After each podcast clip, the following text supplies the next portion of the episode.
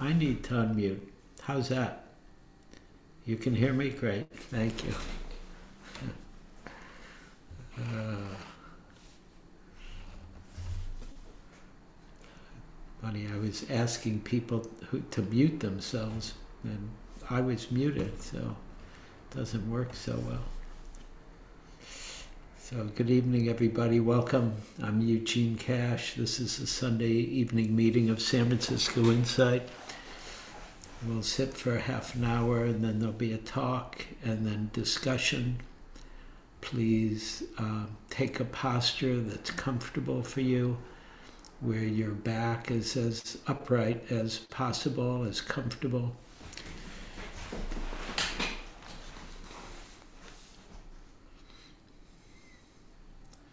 And it's the same principle whether you're on a cushion or a bench or a chair. As much as possible, you want to be on your sits bones so there's an uprightness that begins at the base of the spine and goes all the way through the back of the neck.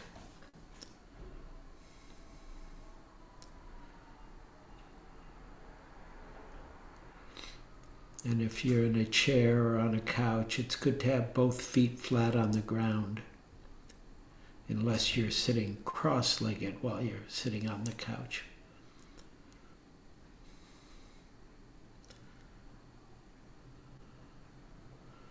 And then very gently put your body in alignment, front to back, right to left, just being as balanced as possible.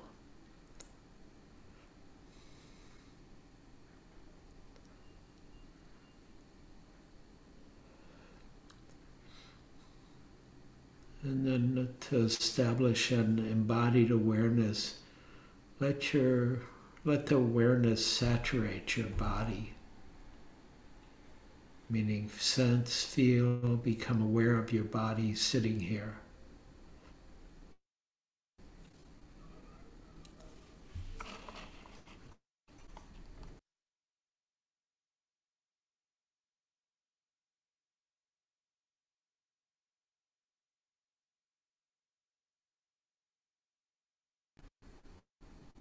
And as you sense or feel your body, be aware of whatever you experience as body.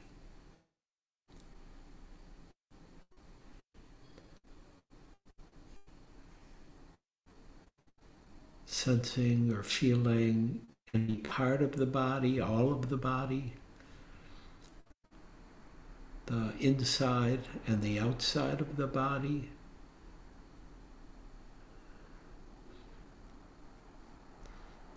Sometimes the body feels very heavy or light or transparent. Sometimes we're aware of the temperature of the warm or cool, depending on where you may be.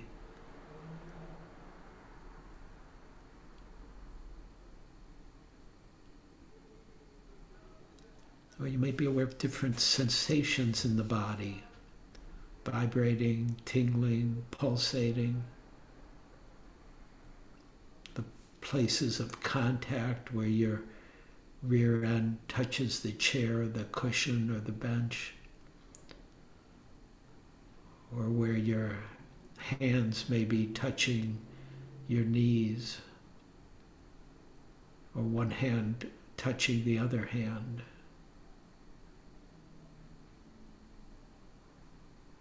You may be aware of the clothes touching your body as you sit here. Simply letting the awareness relax and saturate the experience of bodiness, body fullness.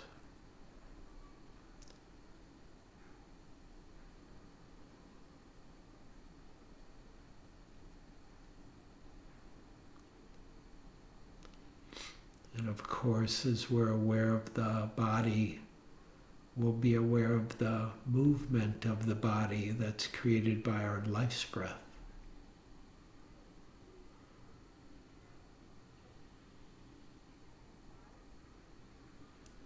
And it's very skillful to spend some time simply being mindful of the body breathing.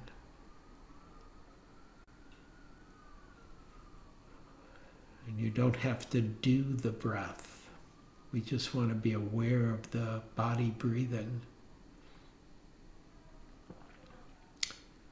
And you could be aware of a specific part of the body, the nostrils, the breath going in and out, or the chest or belly expanding, contracting. Or you may be aware of the whole body as it breathes.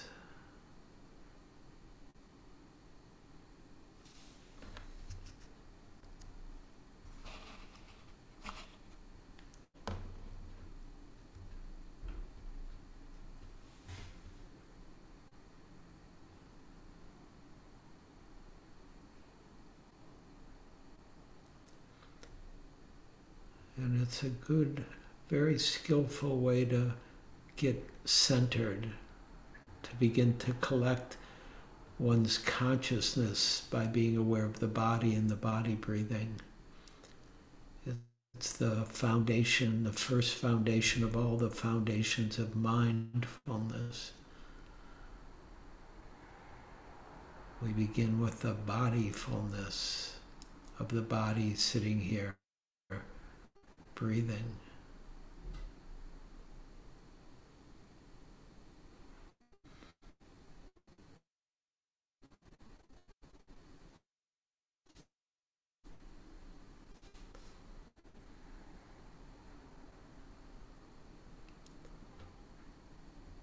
And being very diligent to stay close to the body and the breath stay very intimate, with very ordinary, very simple, very extraordinary experience of the body breathing.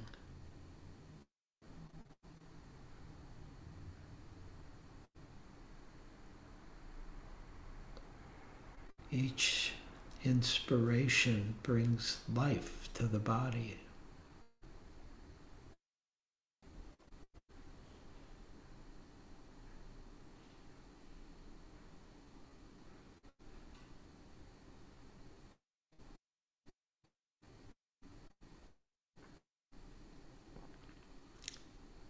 Some people like to be mindful of the in breath as this inspiration, bringing life, coming alive, and the out breath as relaxing, letting go.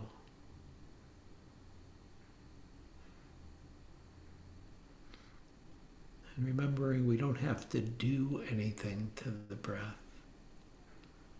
We just want to be present with the body as it breathes.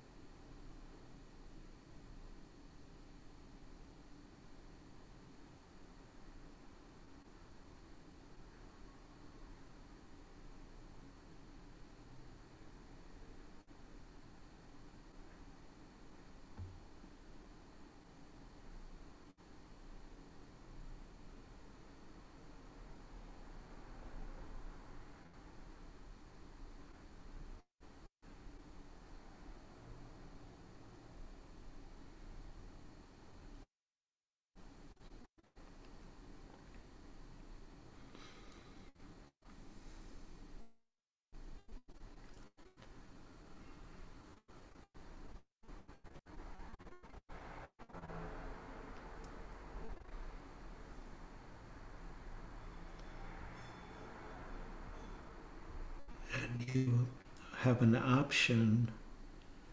You could stay with the body breathing for the whole meditation. It's a very skillful way to practice. or if you feel composed or collected as you center yourself with the body and the breath, then you can open the space of awareness and simply be aware of whatever is predominant in your experience. From this place of collectivity, of being here, of being here and aware, you can be aware of how thoughts happen all on their own, or feelings happen all on their own, or sounds come and go, or smells come and go, or whatever sensations may arise in body, heart, and mind.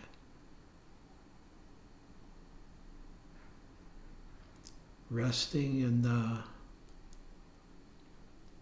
centeredness that we develop with the body and the breath, and simply being aware of whatever appears in the space of awareness. Not being enchanted by the thoughts or feelings or sounds, but being aware of them. Watching how everything does itself, and we can be aware of it as we begin to rest in the awareness itself.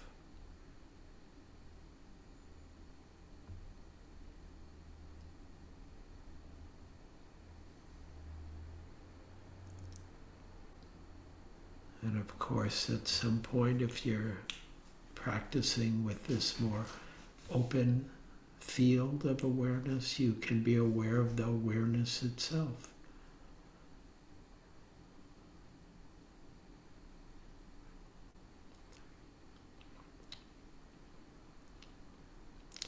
however you practice more open awareness or staying with the body and the breathing, it's very helpful to be relaxed,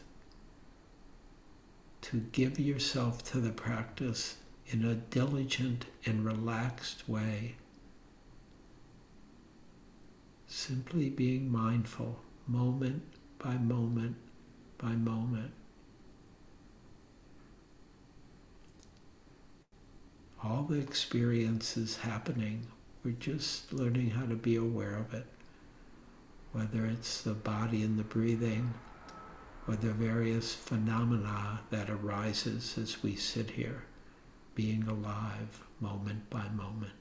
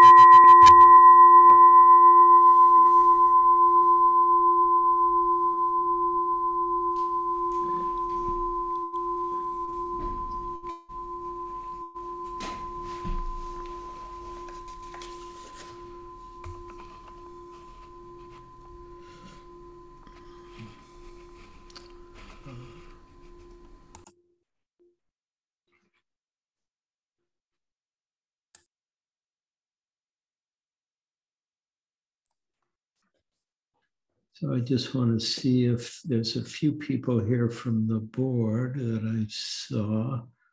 Wondering if any of you want to do the announcements or you want, I, I think I'm going to do the announcements if you're not going to.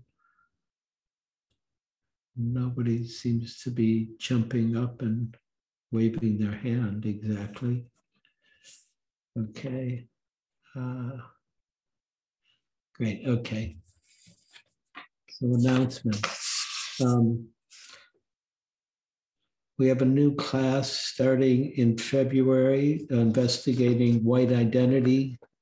Uh, it's for people who identify as white and interested in exploring this, uh, the question of white identity and racial suffering. Um, meets one, one time a month in big groups on Saturdays and I believe it begins February 12th. And then uh, the Monday midday class, which meets tomorrow uh, from 12 to 1, or on Mondays from 12 to 1, is not meeting tomorrow because it's a holiday.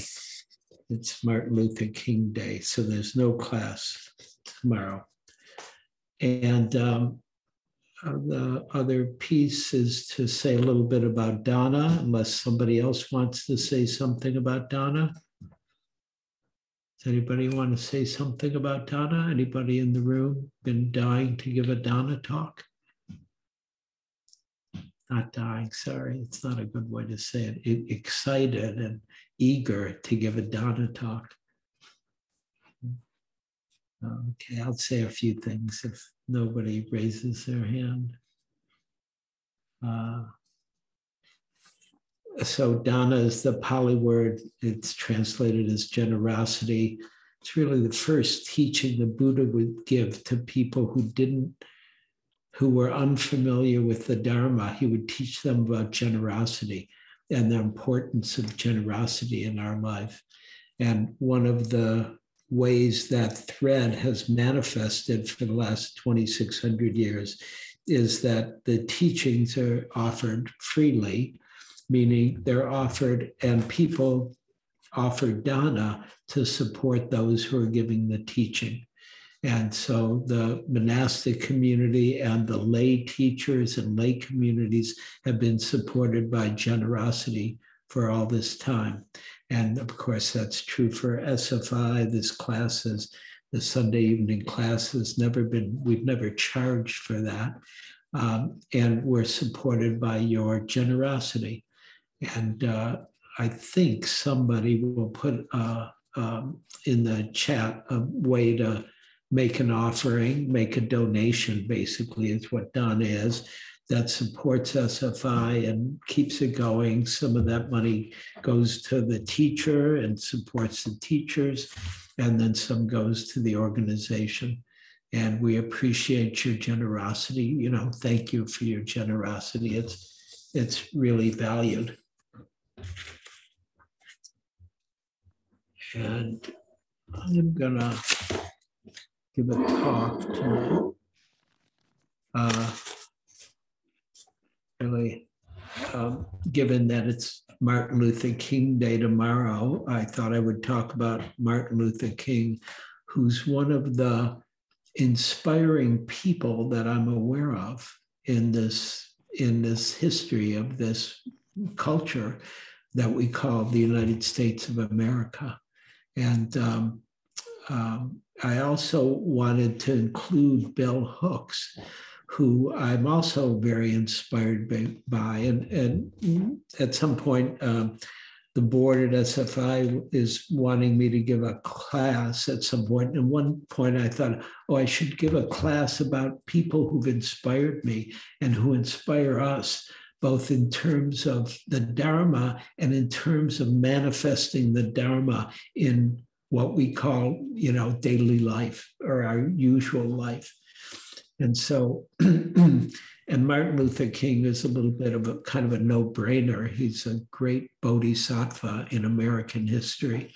And um, Bell Hooks, I wasn't so aware of until I read her obituary because she died recently, I think something like December 15th last year. And I was just so impressed with her that I started to study her and I learned more about her. And I'll talk more about both of them. And um, so, inspiration is a really important word. I mean, you might have heard me use it uh, because we inspire when we breathe in. It's called inspiration. And it's a verb also to inspire. And it, it's some, it it, to inspire someone, when one is inspired, is to um, fill them with an urge or the ability to do or feel something, especially to do something positive. It, it, it's a positive thing to be inspired. And I like being inspired by people or things or acts or or uh, intelligence or creativity or kindness or beauty. And um, and inspire means to create a, a, feeling, especially a positive one in a person, but also to animate someone with uh, that kind of feeling. Like the example is one, uh, somebody inspired their students with a vision of freedom. And so both of these people, both Martin Luther King Jr. and Bell Hooks, inspired me with their vision of freedom and of truth and of deep uh, what I call Dharma understanding of the world, even though they weren't so much involved in Buddha Dharma. But they were both impacted by it, which I'll say more about. And to inspire, as I said, means to breathe and to inhale. And the original word comes from inspirer, from the Middle English, in the sense of an really divine guidance to breathe in is to breathe in divine guidance. And then from the Latin is to breathe into uh, the breath. And the word was originally used um, to speak of divine or a supernatural being in the sense to impart a truth or idea to someone.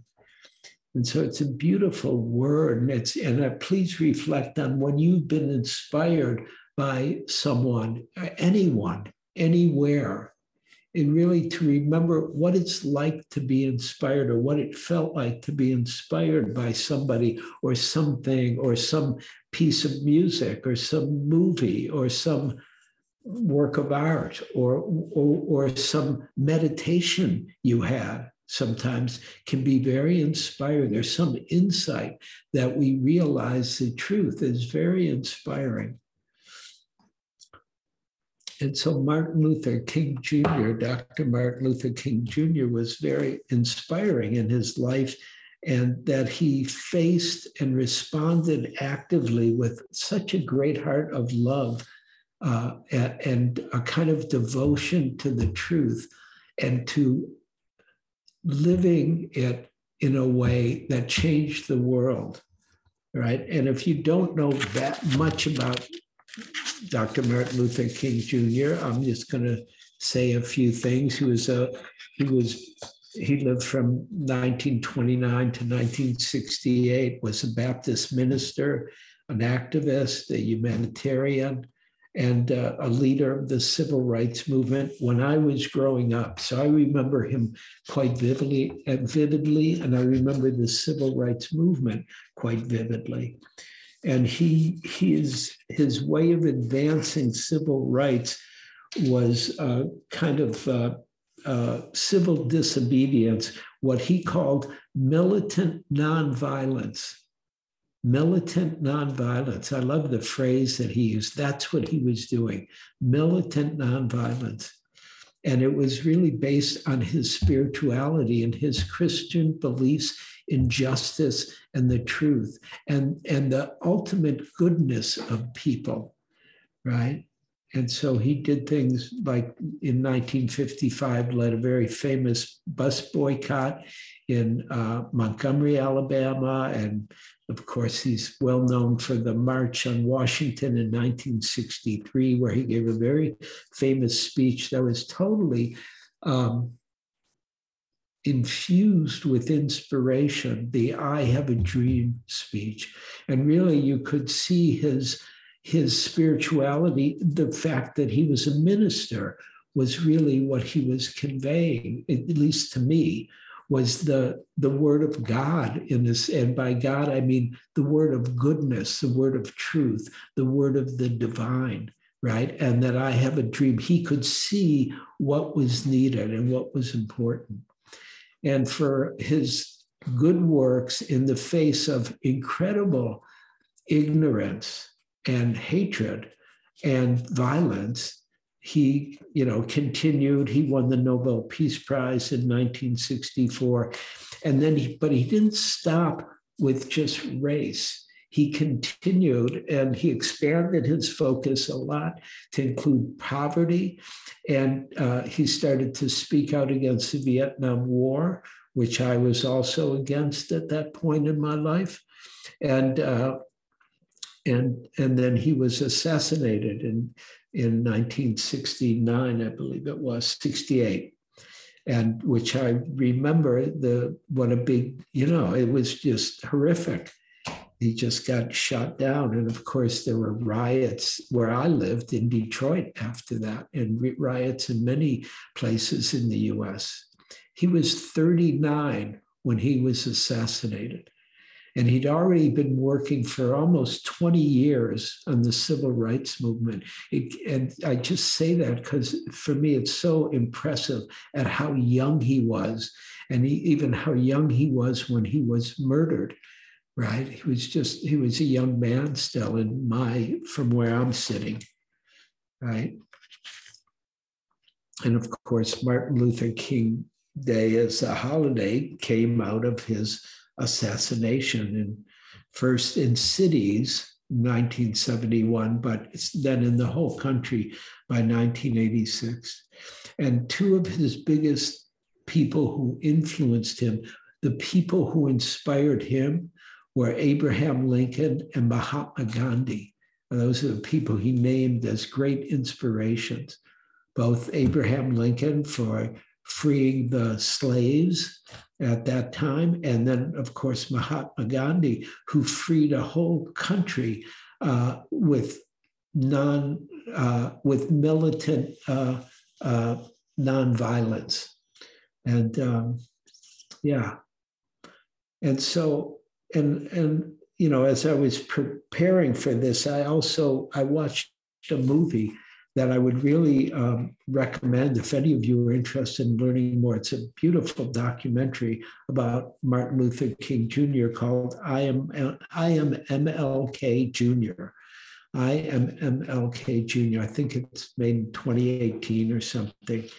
And it's on, I, I, I don't know where we saw, saw it. Might have been Netflix, but I'm, I'm not sure. But it, it was very powerful to learn more about him in more detail. Because I was inspired by his spirituality when he was uh, at some point when because there were many different actions he was taking and many different collectives that he was working with of other people. Like he he didn't do this alone. He wasn't trying to do it alone but he became the person in the foreground because of his uh, his goodness and his articulation and his dedicated dedication and because of his spirituality and i was inspired by his spirituality. I learned something in the movie i didn't know about. Um, at some point he they were trying to figure out how to help uh, integrate birmingham alabama which was at that point a very very difficult place to be uh, if you were uh, black and or if you were white and you were trying to integrate with black people. And so um, and i remember the the the director of i think it was called public health in birmingham was a man called bull connor b-u-l-l bull connor. And i remember back when i was a kid like oh he was a bad man. I mean seriously bad man.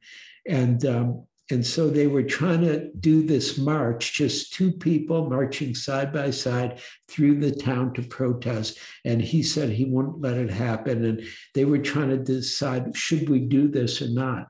And so, what Martin Luther King did in order to understand what was the right thing is he prayed for he, he left the, even the group that he was working with he went in, into his own room and prayed for 45 minutes.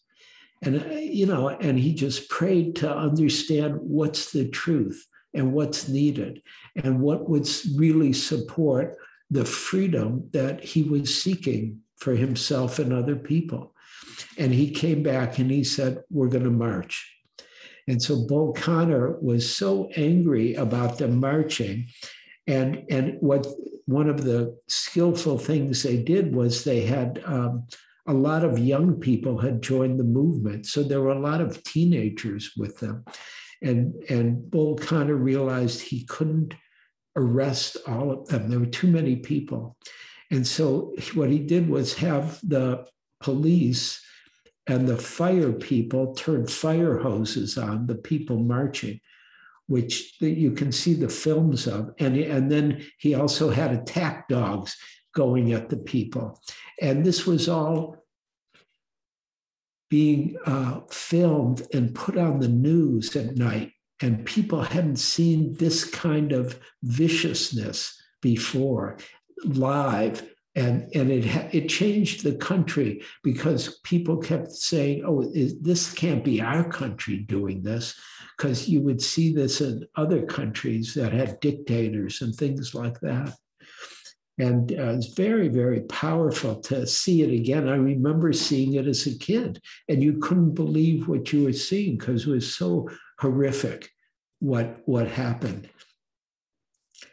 And one of the things somebody in the movie said, uh, uh, called Martin Luther King Jr., the final founder of American democracy. The final founder of American democracy. Because there were a number of people who are considered the founders of American democracy, whether it's George Washington or the early people who did the revolution but but they didn't get the full democracy. It wasn't for everybody yet. It wasn't for Black people, that's for sure, at the beginning of the American so-called democracy in you know the 17 whenever it was 1775 or whatever we rebelled against english oppression right and so um, so i just found his his trusting of his spirituality inspiring. I was inspired by the depth of his vision and understanding and devotion to the truth. And remember, Dharma means truth. And of course, we're all devoted to the Dharma because it's what frees us and it what will liberate us. And and his he said so many things that were so dharmic to my ear, to my understanding. One of the quotes he says is All life is interrelated. Somehow we're caught in an inescapable network of mutuality tied in a single garment of destiny. Right? We're caught in an inescapable network of mutuality tied in a single garment of destiny. For some strange reason, I can never be what I ought to be until you are what you ought to be. And you could never be what you ought to be until I am what I ought to be. This is the interrelated structure of reality. And so he's pointing at a deep vision of what's true. He's not just saying, oh, we're all individuals, but he's seeing, oh, we all impact one another for better or for worse. And it's why our actions are so important. It's not just about us being happy, but it's about everybody being happy ultimately. And he kept looking at the big picture, which I thought was so important when he looked at dukkha, when he looked at suffering, because there were a number of um, martyred children in 1963 who had been killed and he said, we must not be concerned, we must be concerned not merely about who murdered them, but about the system, the way of life, the philosophy that produced the murderers. Right? I hope that's clear what he said. Right? We must be concerned not merely about who murdered them, but about the system, the way of life, the philosophy that produced the murderers. And so he's pointing at the causes and conditions of what caused these children to be murdered, the bigger picture.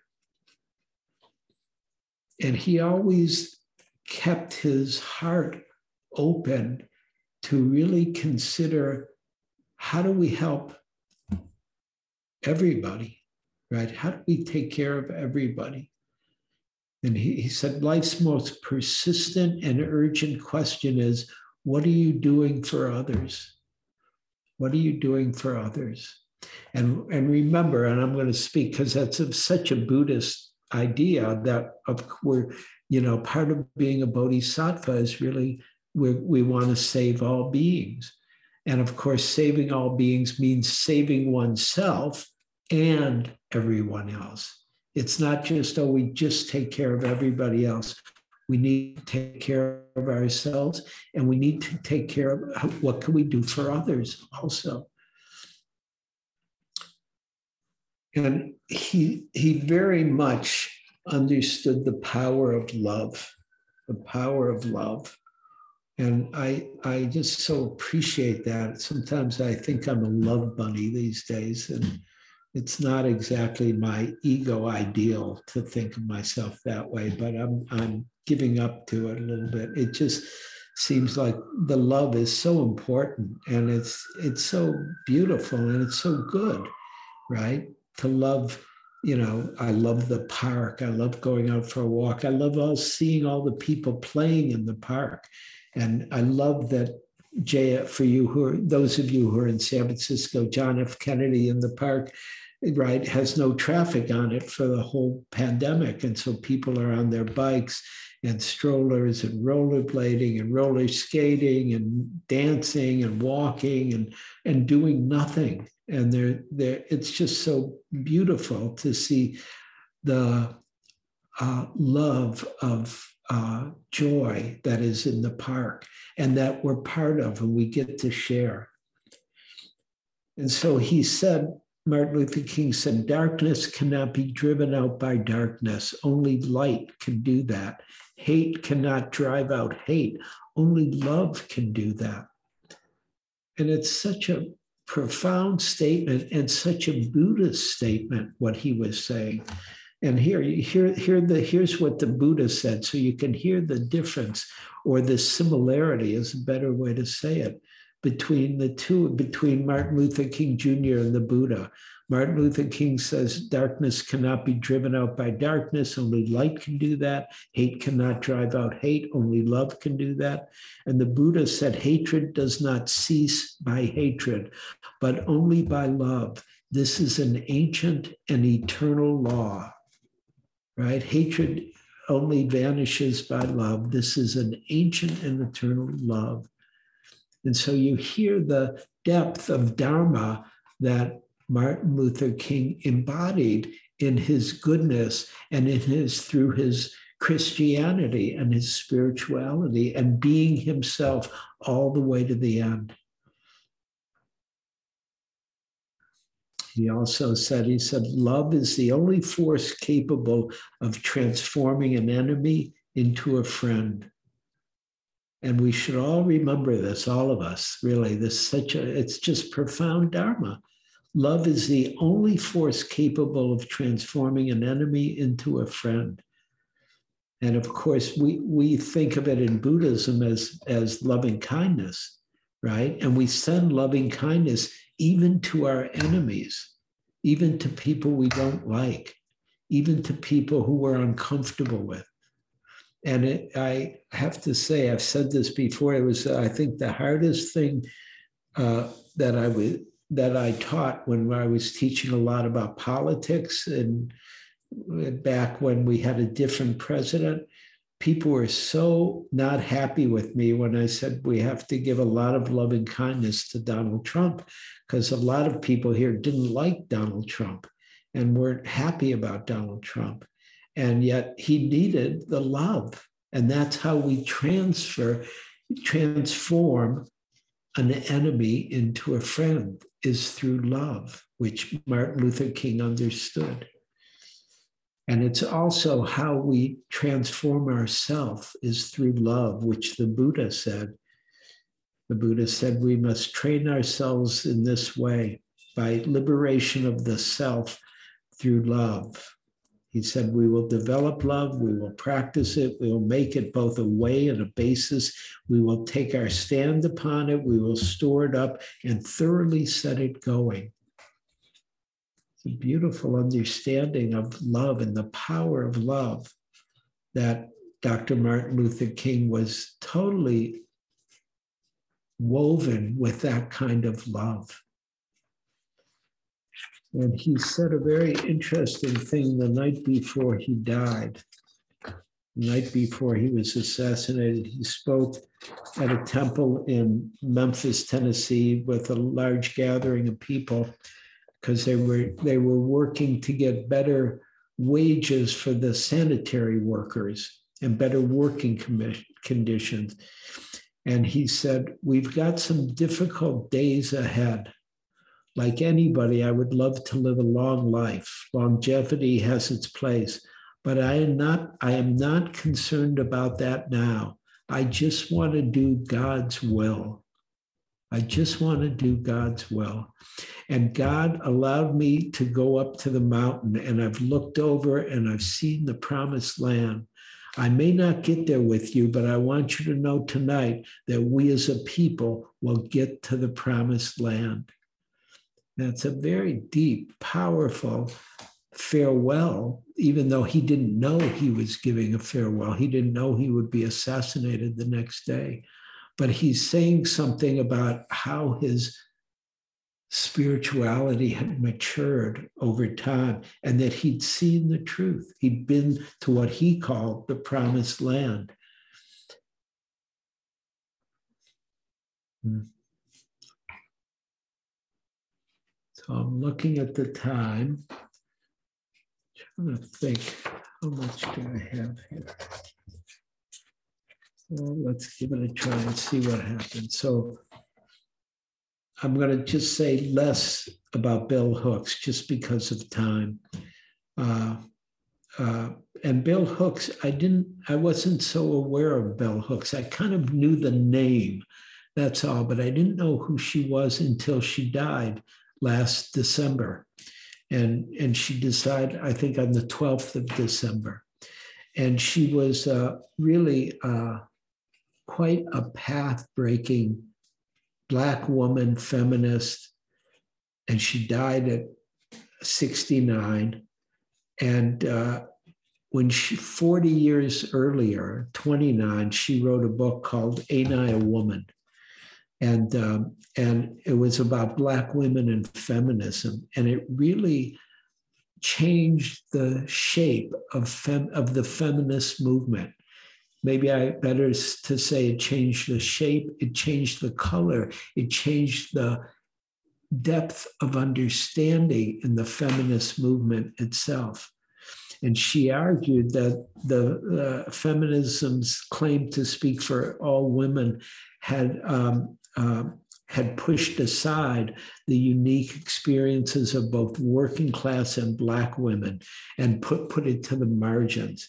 And so she she was not happy with that, and she spoke up as a young woman, 29, and it made a big impact on the world and on our world ever since then, right? And she said womanhood could not be reduced to a singular experience in terms of being white or being a middle class, right? And she said that that feminism had to be considered within a framework that included both race and class and recognized the inequalities among women in order to create a more inclusive movement.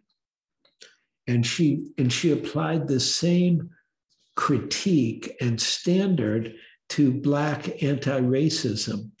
And she, um, she, she criticized Black anti-racism, which she said was often grounded in patriarchal worldview that excluded the experiences of Black women.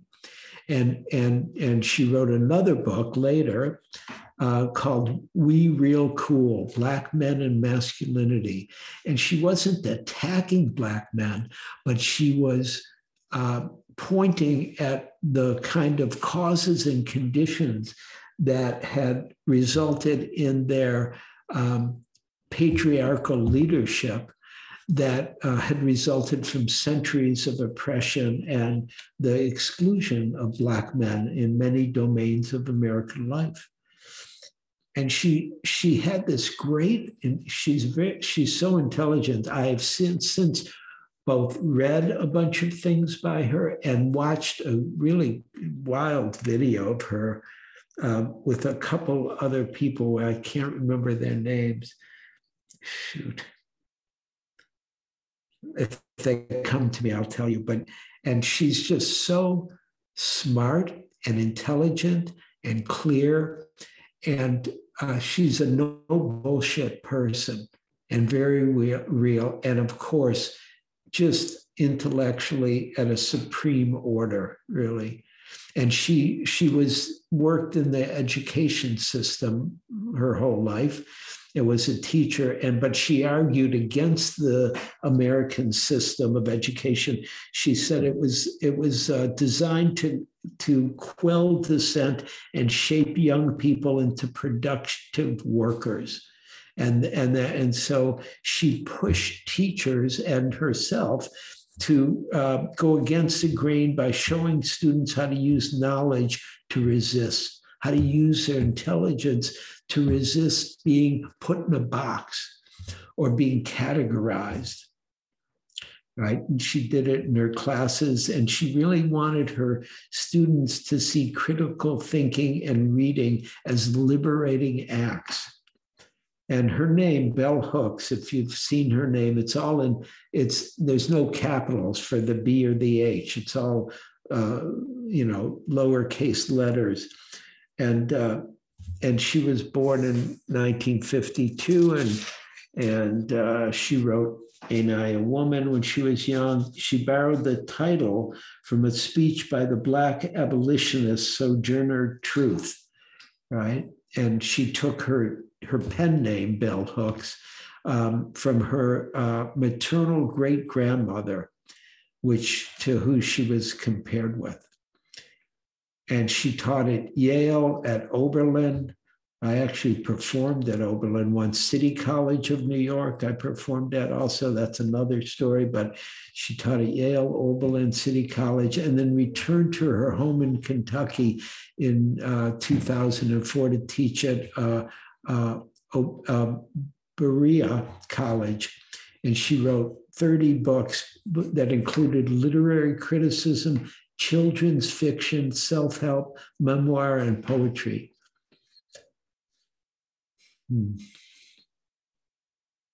And in her later work, uh, Bell Hooks emphasized the importance of community and of healing as end goals of movements like feminism and anti-racism.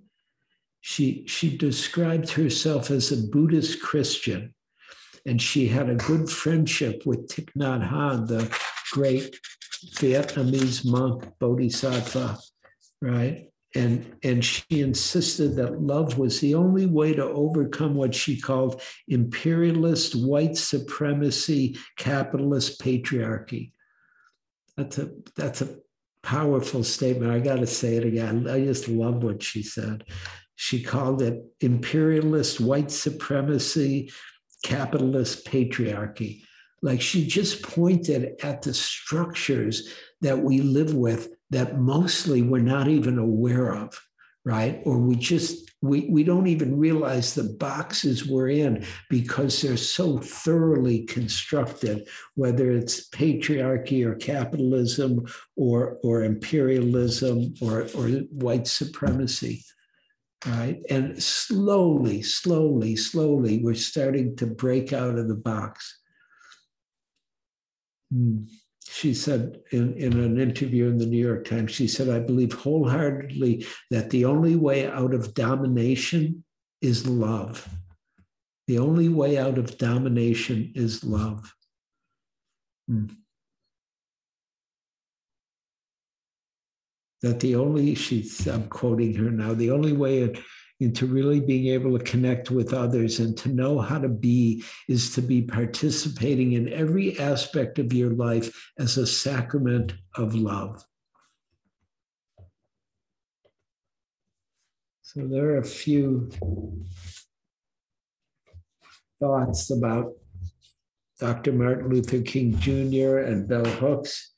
And of course, I like to hear from you, your thoughts, your opinion. What does this make sense to you? What I've been saying?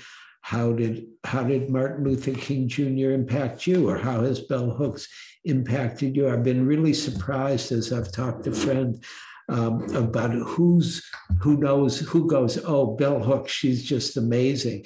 Because I didn't really know that until just in the last month or so, not even really since she died. Yeah, I guess it's about a month now. So, and please raise your hand if you would like to speak. I think you, if you go to the reactions button, and then there's a raised hand button above if you open the reactions button. And if you don't know how to use it, you can raise your hand. I think I can see almost everybody. Okay, there we go. Amy. Can you hear me okay?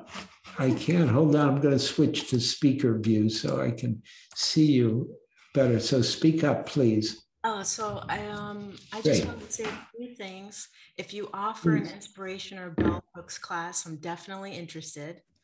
Okay. And I'm super appreciative of the fact that you brought her up and also brought her up at the same time as Martin Luther King, because if we talk about um, militant nonviolence or, you know, how you know when people talk about martin luther king they're really clear on his stand on love but bell hooks is also such a, a reminder of martin luther king's you know militant nonviolence as a form of tough love you know because if mm-hmm. we're talking about dharma or we're talking about truth you know it's coming from a place of love but sometimes it's hard to hear the truth Right. Yeah, no. Definitely. Yeah. No. it's, it's, it's, not, it's not a place people usually want to go. Right. So in order for you to out of out of just um, you know, fearless love for, for someone to to take us there as a collective it's coming out of place for uh, it's coming from a place of love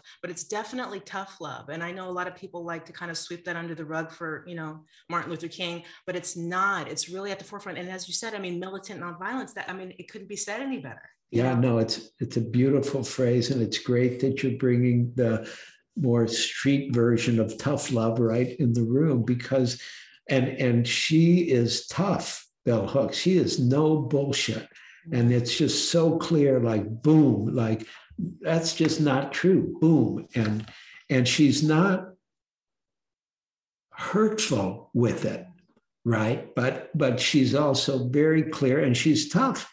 And there's definitely a place for tough love. And it's not and it's uh yeah it's not tough love is not mean mm-hmm. right? It's it's love but it's love that is just no bullshit and it's yeah, direct. It totally direct, yeah. And we need to be direct, especially given the structures of the boxes we've been put in over the yeah. last, you know, many centuries. And also, I think that's crucial for waking up. In what way?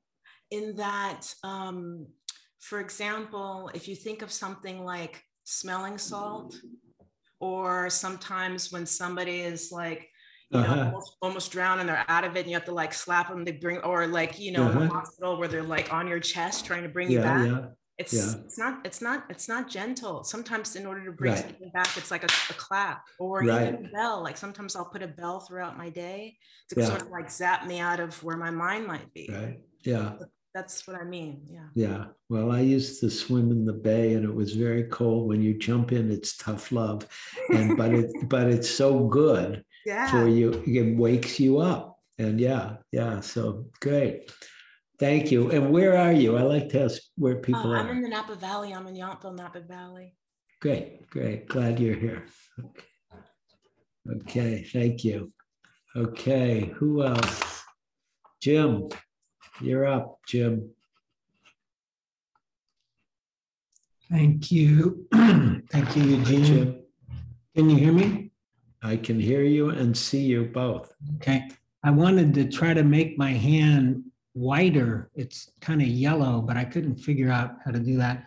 And I was very happy that Amy went because I did not want to be a middle class old white dude as the again the first person you know to put his hand up the first person to to talk. Um, my brother had had read that uh, a will to change and he said he's also another middle class old white dude and he said it was transformative one of the most important books that he's read so it's been on my bucket list. But i kind of wanted to say to you because this week i'm going back i'm going back to europe so i'll be on the wrong time zone in order to be able to participate in your in your sessions eugene and i just wanted to put a shout out to you I, you know, I've considered considered you for 15 years, really kind of my main teacher. You didn't know it, but I did. Mm-hmm. And I really enjoy coming back to San Francisco and being able to do this in part because you talk about Martin Luther King and you talk about Bell Hooks.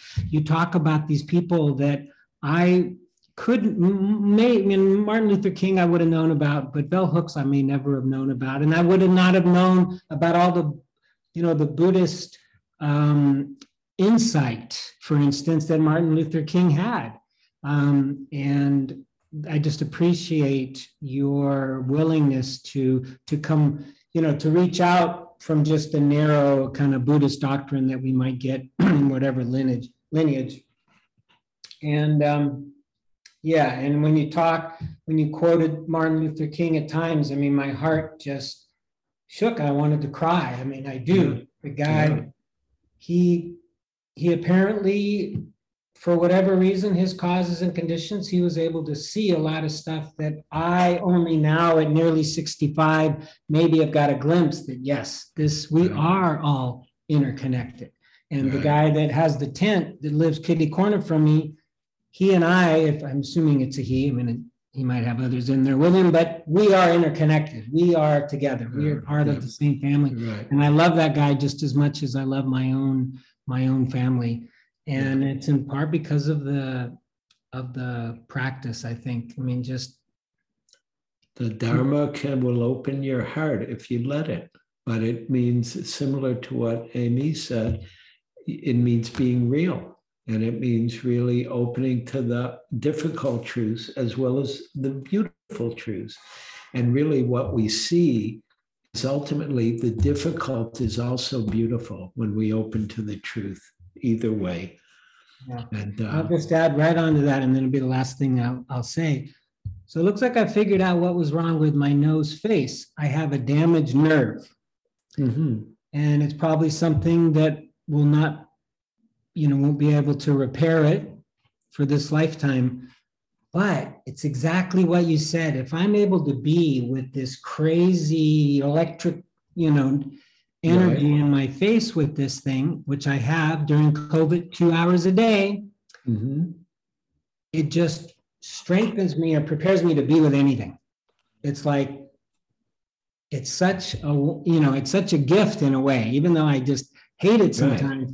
It has been No, a it's gift. true. It's true. When we really learn that we can be with whatever's here, it's freeing, Exactly. right? Even, and it doesn't mean we like whatever's here or we enjoy whatever's here, but actually we can be with it.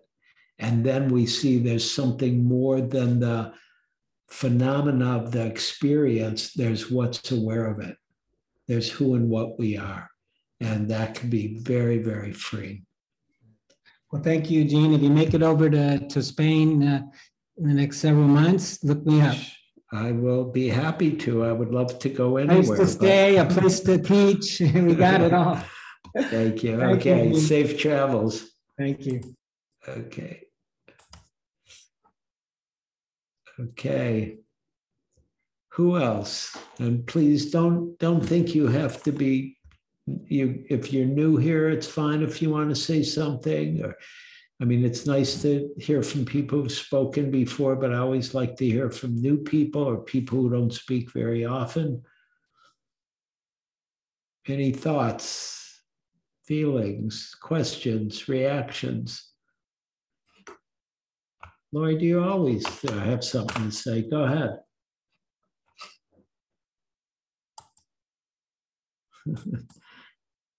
Lloyd, you got to unmute. I mean, you could talk without unmuting, but I did that for a while. It doesn't work so well.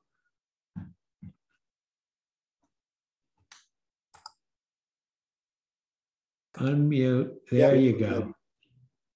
Okay, just uh, wait. Uh, Yeah, There you go. Now you're there. So- Okay.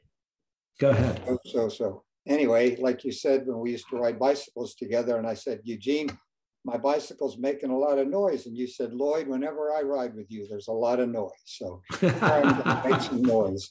Um, You know, talking about Martin Luther King, I, I just remember growing up Uh-huh. in my home, and, and Martin Luther King was revered by my parents, and, and it seemed like by our community. And then Where, where'd you grow up? I grew up in a in a suburb of Miami called Coconut Grove.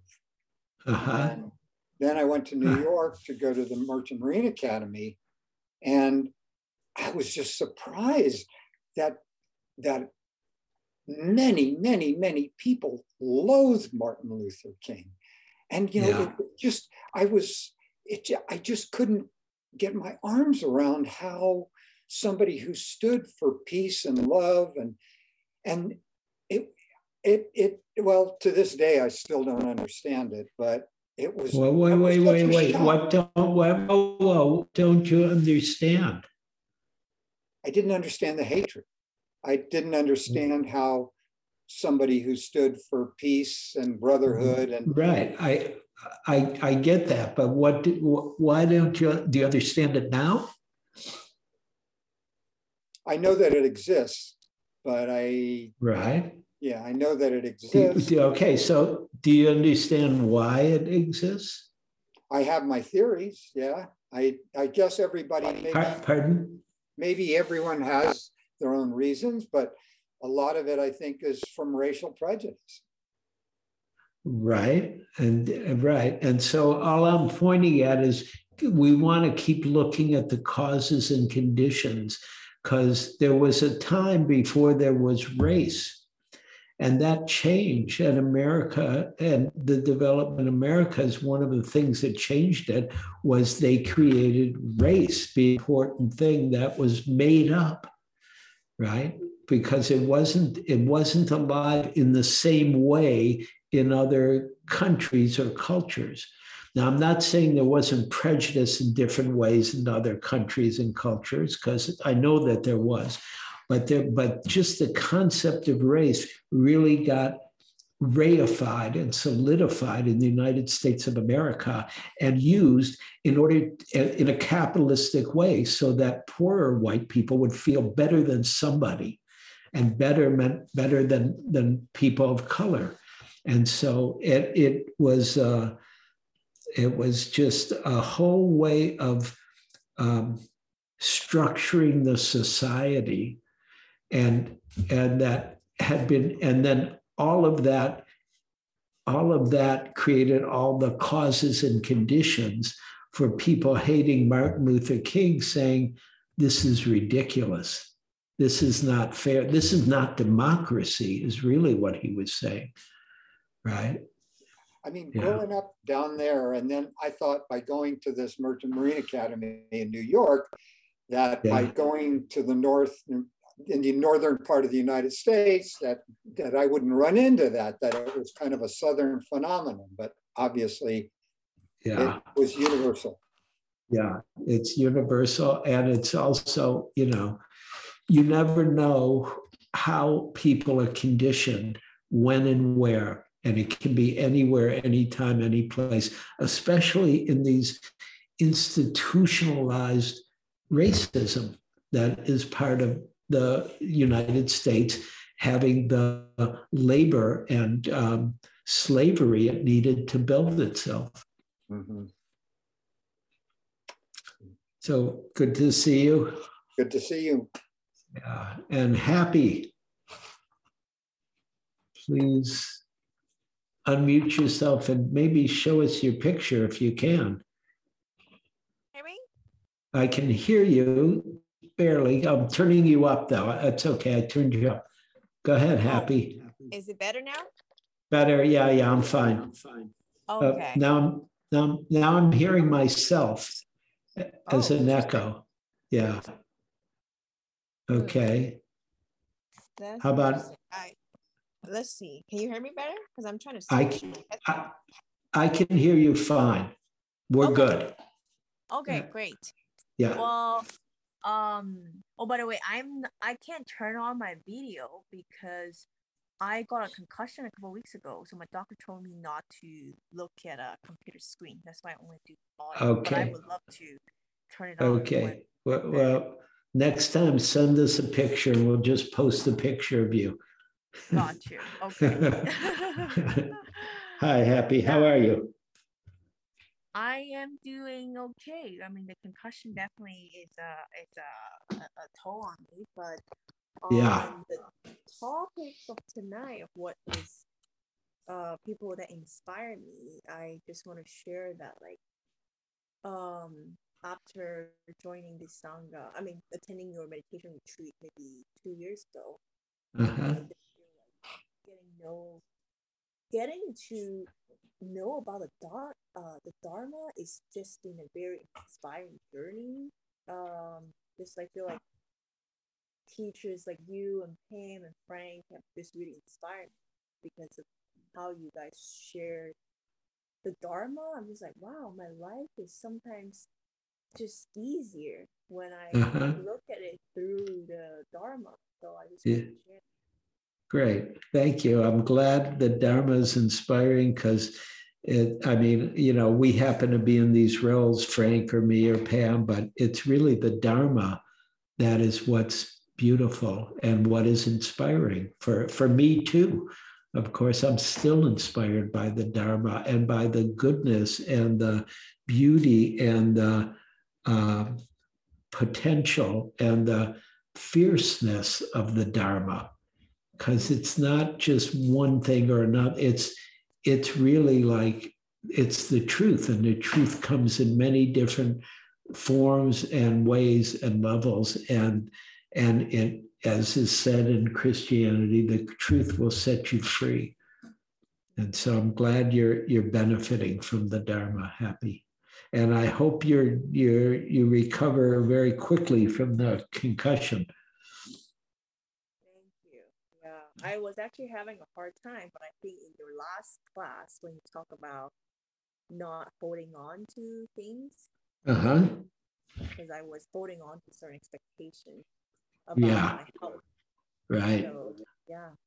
Great. That's really, uh, sorry, I'm hearing myself again. It was fine for a while, but it really, it's one of the things that I learned in my um, uh, uh, accident, you know, where I had uh, brain injury and concussion and all that stuff. And um, it's, and the, the key thing in my recovery was to not know what was going to happen and not expect something to happen, but just to see really day by day, hour by hour, minute by minute, what's here and work with that. Because really, it's always the moment is workable. The moment is workable. The, the, the day may not be workable, the week may not be, but the moment is workable.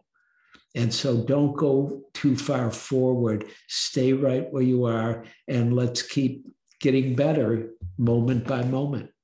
Yeah. Thank you. That's very. Okay, happy. Yeah, see you soon. Mima, hi. Hi, Eugene. It's good to see you. Yeah, good to see you. Hi. Hi. Um, I have a question kind of off the topic that um, I really, I really want to ask, but I'm not even sure how to ask it because I don't have like the sense of it completely. Um, I've been on the path for about this month will be one year, but I'm kind of not sure because I don't have the vocabulary for for the path quite yet. Yeah, go ahead. Just say it in your own language. Okay, so I'm okay. Mindfulness. Yeah. What, what I'm trying to understand is if I'm being mindful in the moment, right, and then the mind wanders off. Right. Um, there's something there where I'm kind of stumbling. Like, what what happened to awareness? Like, um, I see. Okay, so yeah, like, yeah, yeah. Slow down. You're doing fine. You're okay, doing fine. Like, if I look at the lamp and I just look at the lamp, it's just a lamp. But if I bring awareness into it, it changes. Like, there's this spaciousness. Okay, okay, slow down, slow down. So when you're looking at the lamp and you're just looking at the lamp, it's just the lamp, there's already awareness there. Right? Mm, uh, I don't know. I'm You, to- wait, you, wait, you may not be mindful of it, oh, there you go. right? But it's awareness, because if you're, if there's not awareness, you wouldn't be aware of anything. Okay. So here, and this is just a little game I play, so relax about this, but stop being aware. okay, you can. Not Not really. Right. So that that that tells you something. If you ever want to become aware of awareness itself, try to stop being aware and you see the awareness is here on its own. We don't do awareness. Okay. you make so but what we do do is we use our skill our intelligence to be aware of awareness or to be mindful of the lamp and that starts to open up something for you when you're mindful of the lamp Yes. So then when it okay, so then then when it when it goes away, like I'm the mind goes somewhere else, then what happens to awareness that we have to bring the mind back? That right there the, the awareness the awareness is always here. If you if you if anything if you're having any experience and you know you're having an experience awareness is here. You may not be mindful of the uh, of the experience and that's different. So that would be the purpose in bringing it back to the moment.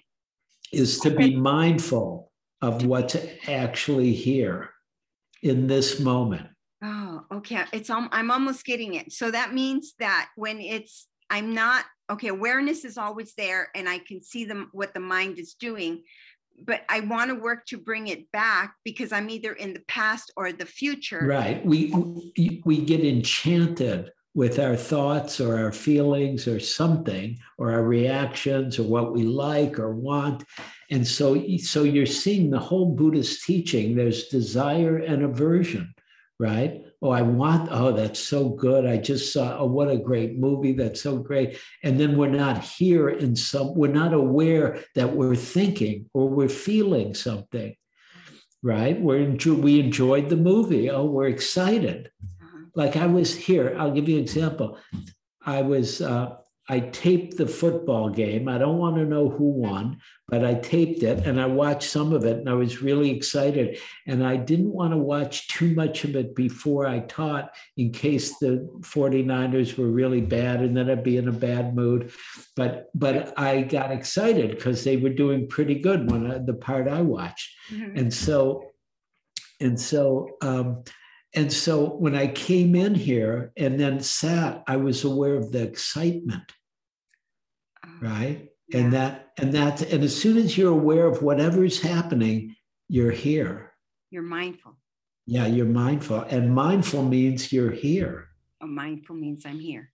And that means that all kinds of good things happen, So that means if I look at the lamp, but I'm thinking something else, I'm not being mindful. But if I'm looking at the lamp and I'm being aware, like I'm mindful in the moment, then that's mm-hmm. where, because I can Right. feel this, something happens, something happens. Mm-hmm. It's different Yes. when I'm not being mindful to when I'm being mindful.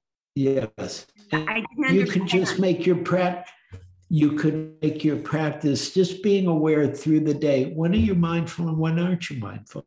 Without any judgment about it. Because you won't be mindful all the time. If you are, if you're mindful all the time, then you you come and teach next week. But but or you can be the Buddha, but you know, but Okay, but- thank you, thank okay. you for clearing that up for me. I didn't understand it. Thank you. Sure, sure, you're welcome. Good to see you. And we'll end with that. It's a lovely way to end. And we'll do a little sharing of merit. I'm not here next week. Pamela Weiss is here next week. So she'll be teaching.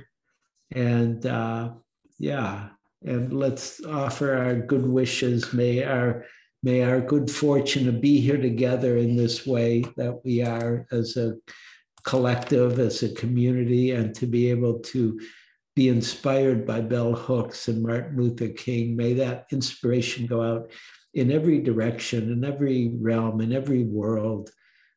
May all beings be inspired to wake up, to be free, to see the truth, to be no bullshit, and, and see what's really needed.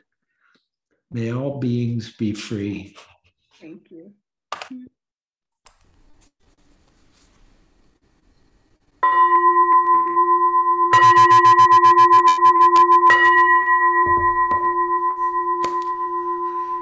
Good to be with you, everybody. Really lovely to see you. And uh, I'll see you in a few weeks. Hey, Josh, I hope you're well. I hope it's not too cold in New York. I heard, yeah, I heard it's cold. Okay, everybody. Great, great to be Thanks, with you. Eugene. Thank you. I love- I love- Thank Well, you. everyone. Thank you, I love Sandra. the I'm going to the city center Zen Center for two months. Oh, nice. Wow. Oh, nice. Great, all of you. Thanks, Bye, everybody. Great. Bye. Bye. Bye. I love the wave. Yeah. And uh, on the 49er game, you, Jake, no, I'm kidding. No, no, no, don't tell me Okay, anything, bro. Don't tell me anything. Don't tell 'em. I'm gonna go watch the game now. okay, everybody. Take good care. Stay healthy. Bye. Bye. Thank you for listening. To learn how you can support the teachers and Dharma Seed, please visit dharmaseed.org slash donate.